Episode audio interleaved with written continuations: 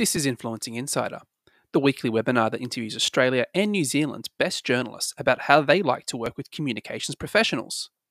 To view our complete library of episodes and register for the live shows, head to influencing.com forward slash insider.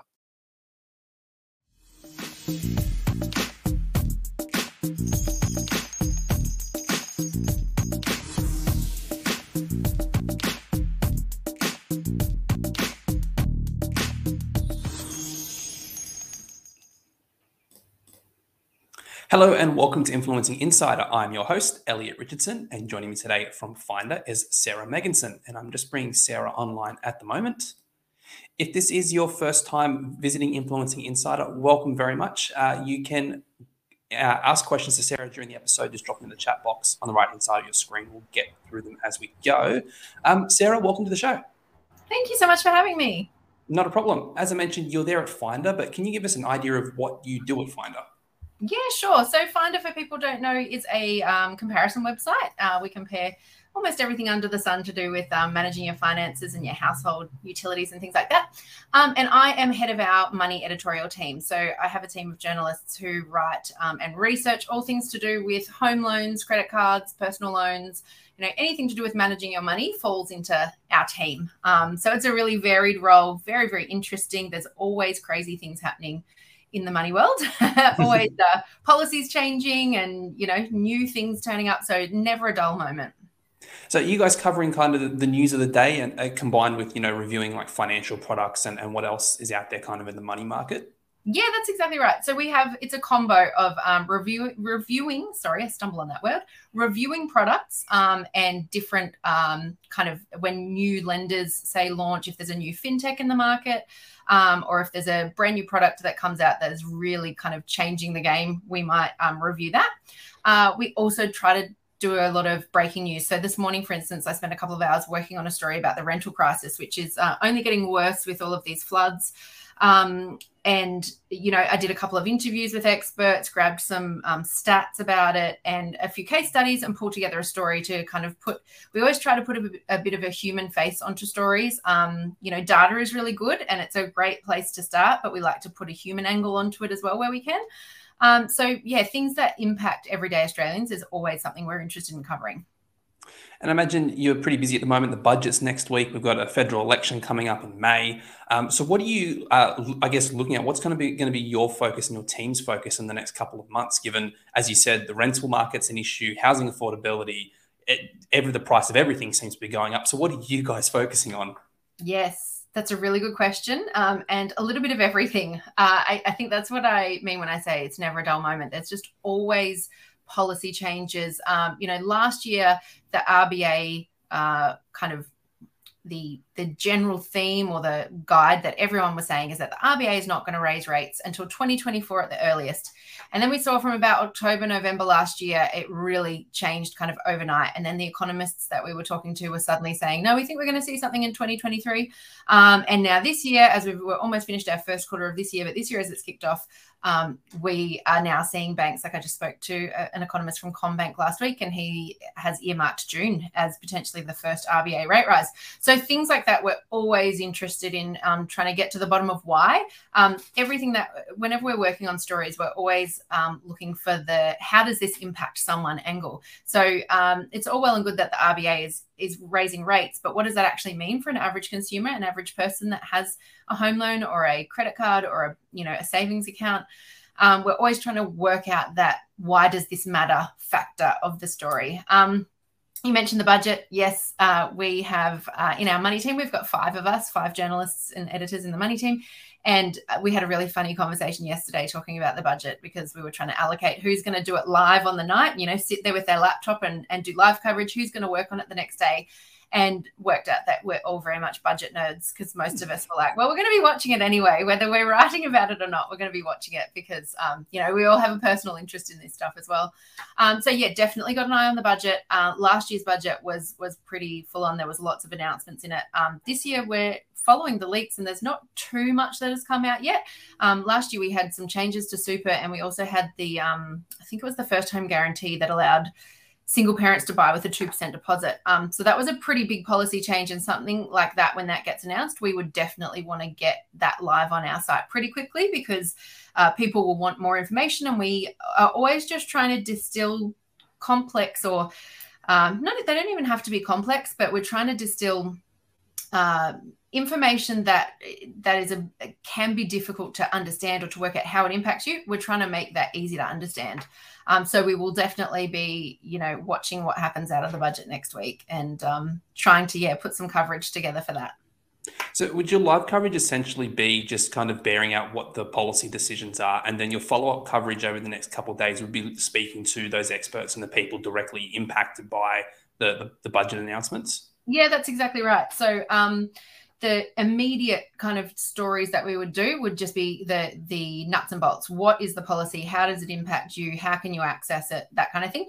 And then afterwards that's when we would reach out to experts and try to put some shape and context around it i guess um, so that um, we can look at the broader trends. Like for instance last year when the budget happened um, and that first home buyer guarantee came out, um, we straight away did a did a story on it. But then in the couple of weeks afterwards, we started interviewing experts about how this impacts. Um, you know single parents who could who could qualify for it what the bigger trends are around first home buyers in the market at that time first home buyers were very very active so you know we looked for trend pieces on is this going to keep first home buyers in the market for a little bit longer um, also looking at some of the risks you know buying with a 2% um, deposit is quite risky. Mm-hmm. Um, you know, you have a 98% loan. Um, you know, if prices fall, which is something that we're now expecting could happen, or at the very least, prices are going to stabilize, and you don't have any growth, um, you know, you're in quite a vulnerable position there. So,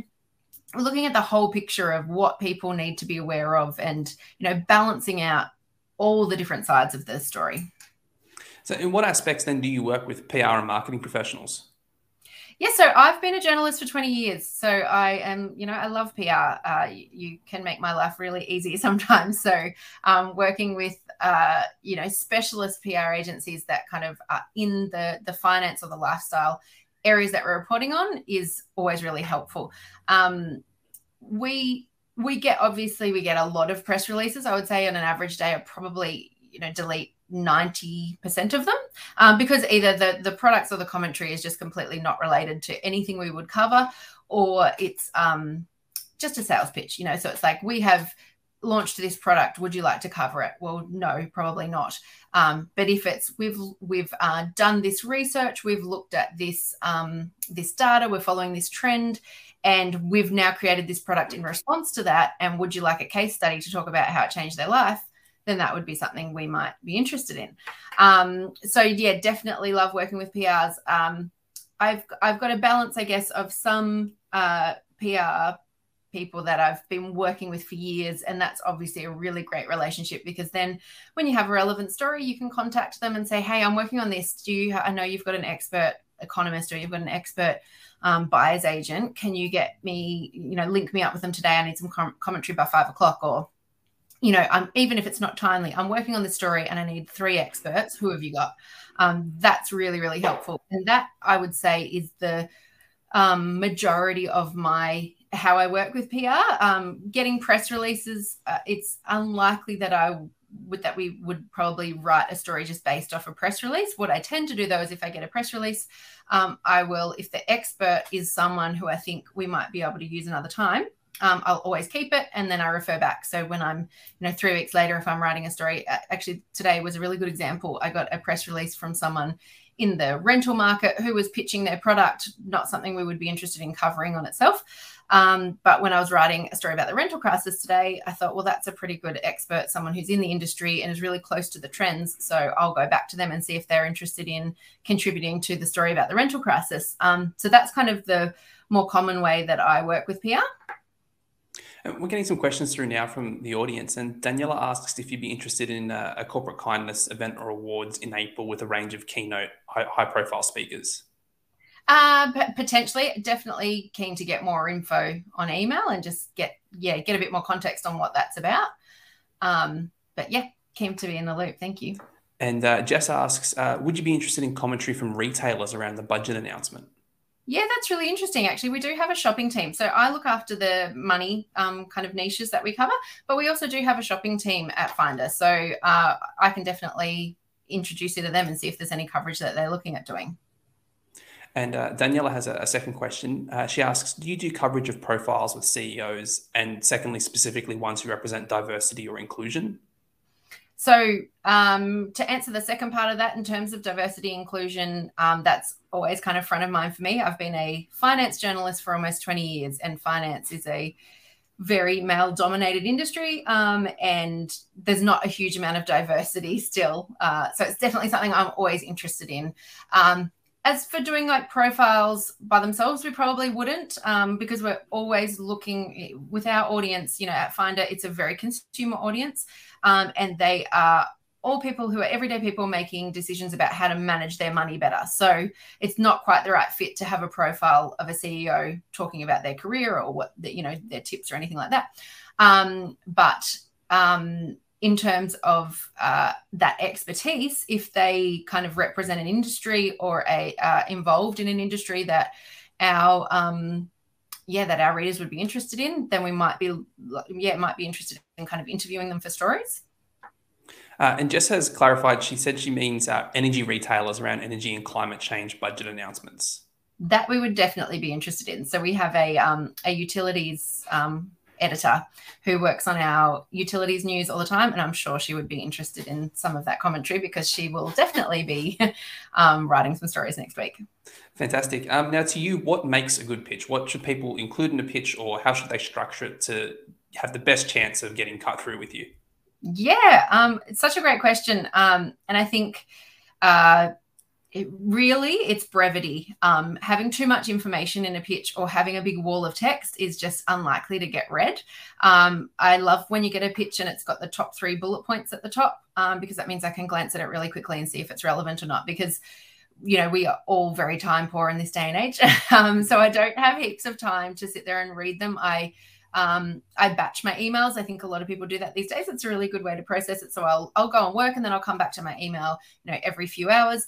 And whatever's new there, I just kind of read it. It gets a 10, 15 second glance. Um, and if I can see straight away in the subject line that it's completely unrelated, um, and unrelated to me would be overseas. If it's like foreign, we're very much Australian based Australian consumers. So if it says, you know, big UK trend with mortgages, delete because I I have no um no no use for that information. Um, but if it if it looks like whatever the header is it's something that we could work with, I'll click into it and then I'll straight away kind of glance and see you know what is what I'm working with there. Um, a big wall of text with lots of paragraphs and lots of jargon. It's just unlikely for me to dig into it. Um, but if there's some bullet points at the top, a really clear explanation of who the um, who the expert is and what their expertise is.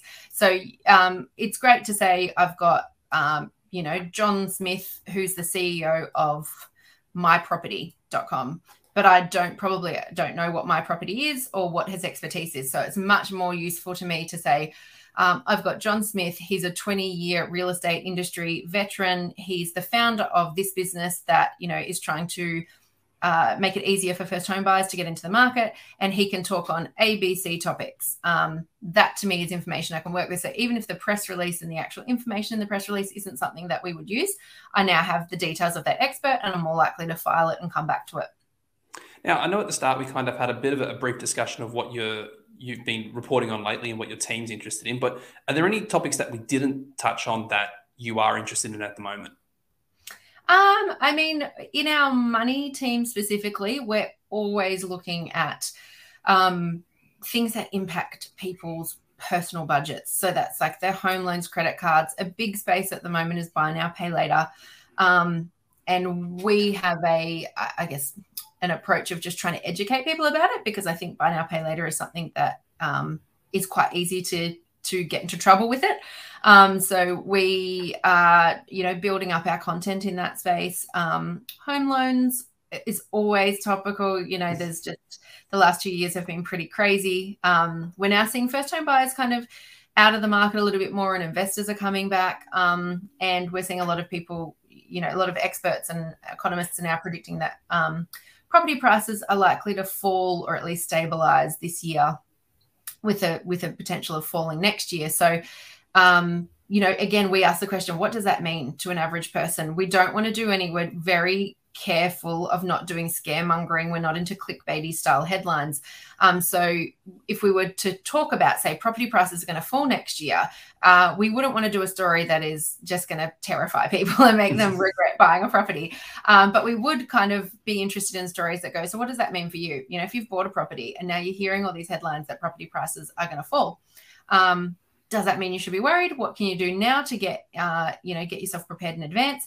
Um, you know, if you don't have to sell the property for the next couple of years when property prices stabilize or, or fall, um, then it's probably not going to impact you too much because you'll stay in your property and you won't realize that loss. So you don't have to be too panicked. Um, you know, that's kind of the approach that we take to try and always guide people through you know, this is what's happening, this is how it's going to impact you, and this is how to kind of make the best decision based on what's going on. You kind, of, you kind of gave us a brief overview of how you kind of go through your emails, but are you open to PRs following up their pitches? Yeah, absolutely. Um, I think if uh, you know, I, I, totally get that. That's that's part of the job. Um, I think a, a follow up that doesn't tend to work is if you've sent an email and then you follow up with just checking to see you got this. Um, you know, if I didn't reply to the first one, I probably wouldn't reply to that um, I definitely, I know it's m- way more time consuming, but if someone calls me, I'm definitely more likely to take a look at it because they've gone to the effort of calling. So then I'll be like, oh, well, I'll, I'll make sure I go and actually look at what you're talking about. Um, but yeah, if it's a, especially I find if it's a, um, what do you call it when it's not personalized, like a group PR and it starts with a hi there and then it follows up with hi there, just checking if you got this. It just feels like, um, you know, which I totally understand is part of the PR process, but that was a group send. There's nothing probably too exclusive or, you know, targeted to my audience there. That was probably sent out to 500 people and, you know, seeing what response you get. Um, I probably wouldn't make the effort of replying because I feel like that was a group message anyway. If it's a personal message to my name and, hey, this might be of interest for Finder, I feel like if someone has gone to the effort of tailoring a an email to me, then I'm definitely going to try and find the time to at least write back and say, you know, we w- wouldn't cover it at this time, but thanks for reaching out. Or, you know, do you have any other experts? Or, you know, just kind of engage in a conversation. Uh, and just finally, what's the best email to catch you on?